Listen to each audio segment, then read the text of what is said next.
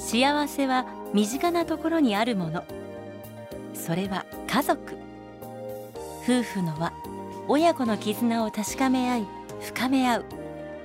そんな家族円満のヒントをお届けします。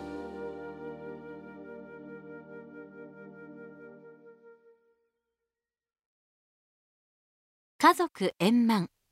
第1249回。この番組は天理教導遊者がお送りします。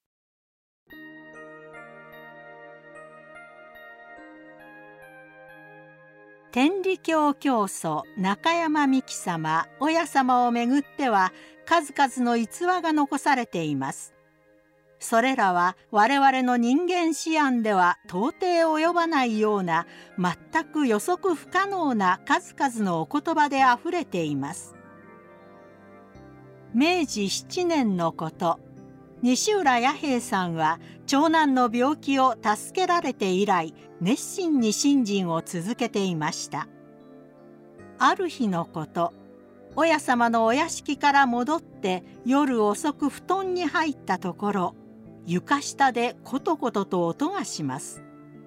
これは怪しいと思いそっと起きて覗いてみると一人の男があっと言って闇の中へ逃げていきました。後には大切な品々を包んだ大風呂敷が残っていました。弥平さんは何も取られなかったことを大層喜んで翌朝早速親様のもとを訪ねました。弥平さんが「おかげで結構でございました」と心からお礼を申し上げると親様は欲しい人にもろてもろたらもっと結構やないか」と仰せになりました。弥平さんはそのお言葉に深い感銘を覚えたのでした。弥平さんの「おかげで結構でございました」とのお礼の言葉は信心のおかげで何も取られずに済んだという実に素直な反応です。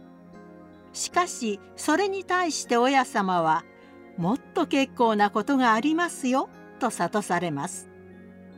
この2つの結構はどう違うのでしょうか取られずに済んで結構だったという答えの裏には盗っ人に対する大きな不足が隠れています。おかげで取られずに済みました。しかしけしからんやつです。人のものを盗もうなんて。それは盗人という悪者から守られた結構です。それに対して親様の欲しい人にもろてもろたらもっと結構やないかとのお答えの中には悪者がいません。欲しい人ともらってもらう人どちらも悪者ではありません。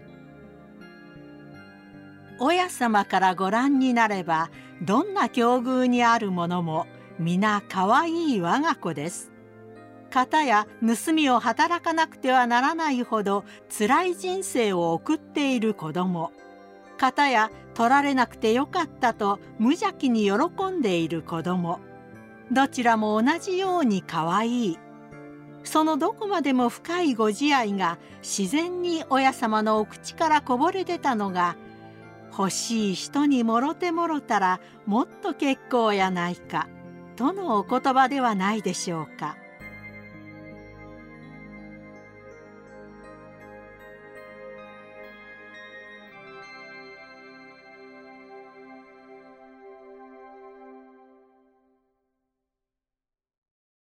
まちづくり。埼玉県在住関根健一。長女が特別支援学校の小学部2年生になる時のこと。妻からこんなことを言われました。PTA の役員さんから会長をやってくれないかと言われたんだけどやるなら私よりも夫の方がいいと返事をしたの。話を聞いてみてくれない？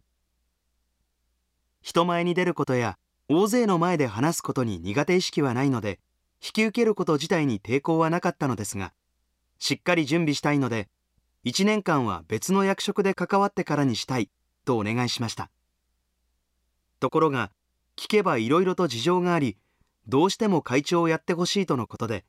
PTA 活動未経験のまま会長を拝命することになりました。PTA 会長になると PTA の活動以外にもさまざまな役職の依頼が舞い込みます。学校評議員などの学校運営に直接関わるもののほかにも長女が通う特別支援学校が所属する市の PTA 連合会やその他行政や地域の会議など結構な数の参加依頼がありました。こういった役職は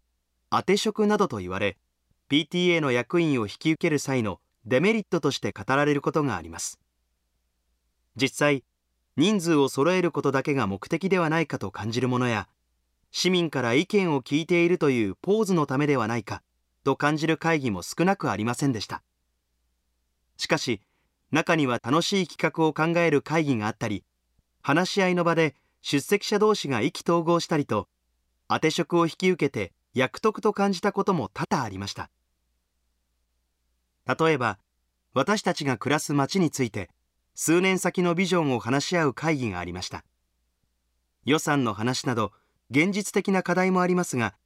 出席者同士が夢を持って街のことを語り合ったり行政が行う街づくりの基本的な仕組みを知ることができたりととても有意義な会議でした。そうした会議に参加するとこの街に愛着を持って活動している方々にお会いし話を聞く機会ができます。それぞれ立場や考え方は違えども地元を盛り上げようという思いを持って行動している人の話には大いに刺激を受けます。そんな中で地元の公民館の職員さんから運営審議会の委員をやってくれませんか？とのお話をいただきました。よくよく伺うとすぐ近所に住む先輩が6年の任期を終えるにあたり私の PTA 会長としての経験を買って公認に指名してくださったとのこと。今までの実績を評価されたことが嬉しく喜んで引き受けました。ただこうした行政の役職は流れに身を任せているだけでは何も面白いことは起きません。せっかくなので就任早々今まで温めていた思いを形にするために動き出しました。市の公民館の使用については営利活動の禁止や団体登録が必要になるなど法律や条例によって様々な規則があります。それゆえにルールが多くて使いにくいと思う人も多く特に子育て中の親世代にはその傾向が顕著でした。そこで子育て中の親とその子どもたちが楽しめるように公民館で毎月1回コーヒーを入れて振る舞うイベントを始めました。公民館での広報だけでなく SNS で情報を発信するようになるとターゲットの親世代が噂を聞きつけ回を追うごとに参加者が増えていきました。次第に一緒に活動したいという人も集まってきて夏には公民館でビアガーデンを開いてその売り上げで資材を買い子どもたちと一緒に DIY で公民館の中庭をリノベーションするイベントなどを行いました。こうした活動は近隣でまちづくりをしている人たちの耳にも入り新聞の地方版にも掲載されまた雑誌の取材を受けたりまちづくりのイベントで登壇もさせていただきました。私自身はただ楽しいことをやっているという感覚ですが周囲からは地元のために自分の時間を使って偉いねと褒めていただきます。実は私がまちづくりの活動をするのには2つの理由があります。一つは障害のある長女のためです。長女が生まれてからこの町が車椅子で生活する彼女にとって住みやすい町であってほしいという思いは一貫して変わりません。しかしそうした思いをストレートに訴え続けると個人的なエゴのように映ってしまう場合があります。ですから私は長女のための町づくりを砂金取りのようなものだと考えています。砂の中にわずかに含まれている砂金はそれだけを積もうとしてもダメで砂金がありそうな場所一帯を大きくざるですくい上げてその中から探し出します。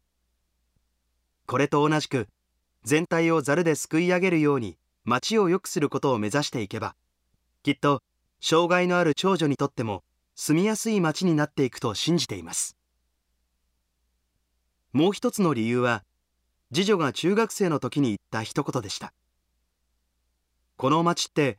ララポート以外何もないよね。はじめは県内でも有数の商業施設ができたことを喜んでいた次女でしたがこの町にはそれ以外に自慢できるものがないというのです。それを聞いた時少しショックでしたが私も中学生の頃はやはり同じように何もない町だなぁと思っていたものです。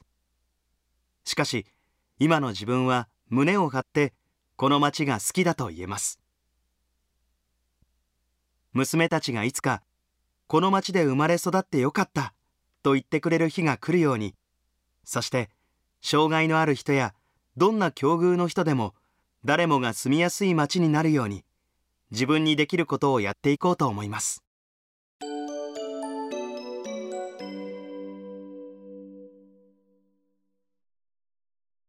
家族円満。第1249回。天理教導遊者がお送りしました。